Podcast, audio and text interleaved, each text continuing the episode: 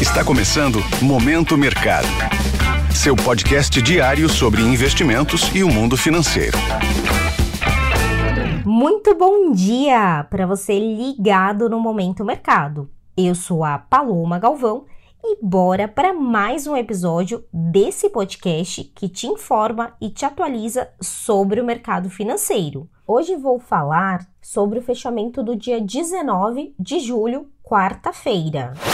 Cenário internacional. No exterior, as bolsas americanas fecharam novamente em alta, impulsionadas pelos resultados corporativos, que até o momento está com mais de 80% das empresas do S&P 500, que é o índice que reúne as maiores empresas de capital aberto do país, divulgando números acima das expectativas. Assim, as posições compradas que apostam na alta das bolsas encerraram no terreno positivo. Em relação aos títulos públicos americanos, as taxas caíram após os dados econômicos da zona do euro e Reino Unido reduzirem as expectativas de altas de juros pelos bancos centrais. Com isso, as posições que apostam no avanço das taxas terminaram no vermelho. No câmbio, o índice DXY, que é o termômetro do comportamento da moeda americana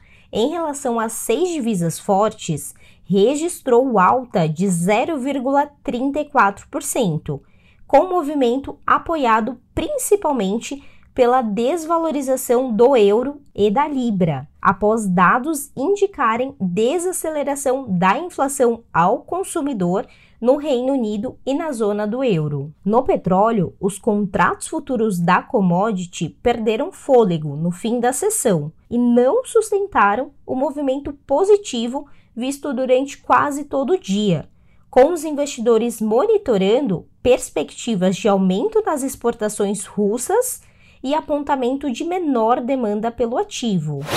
Cenário nacional. Por aqui, o dólar encerrou em queda de 0,48% ante ao real, contrariando a valorização global da moeda americana.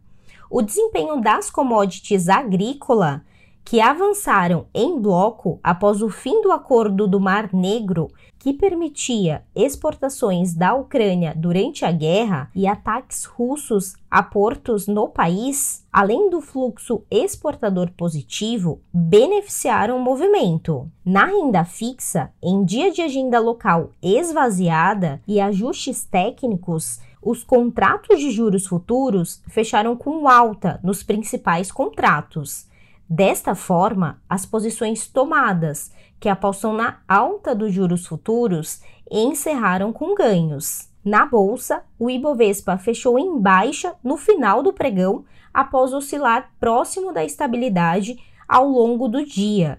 O índice brasileiro recuou 0,25% aos 117 mil pontos e as alocações compradas que apostam na alta do índice foram desfavorecidas.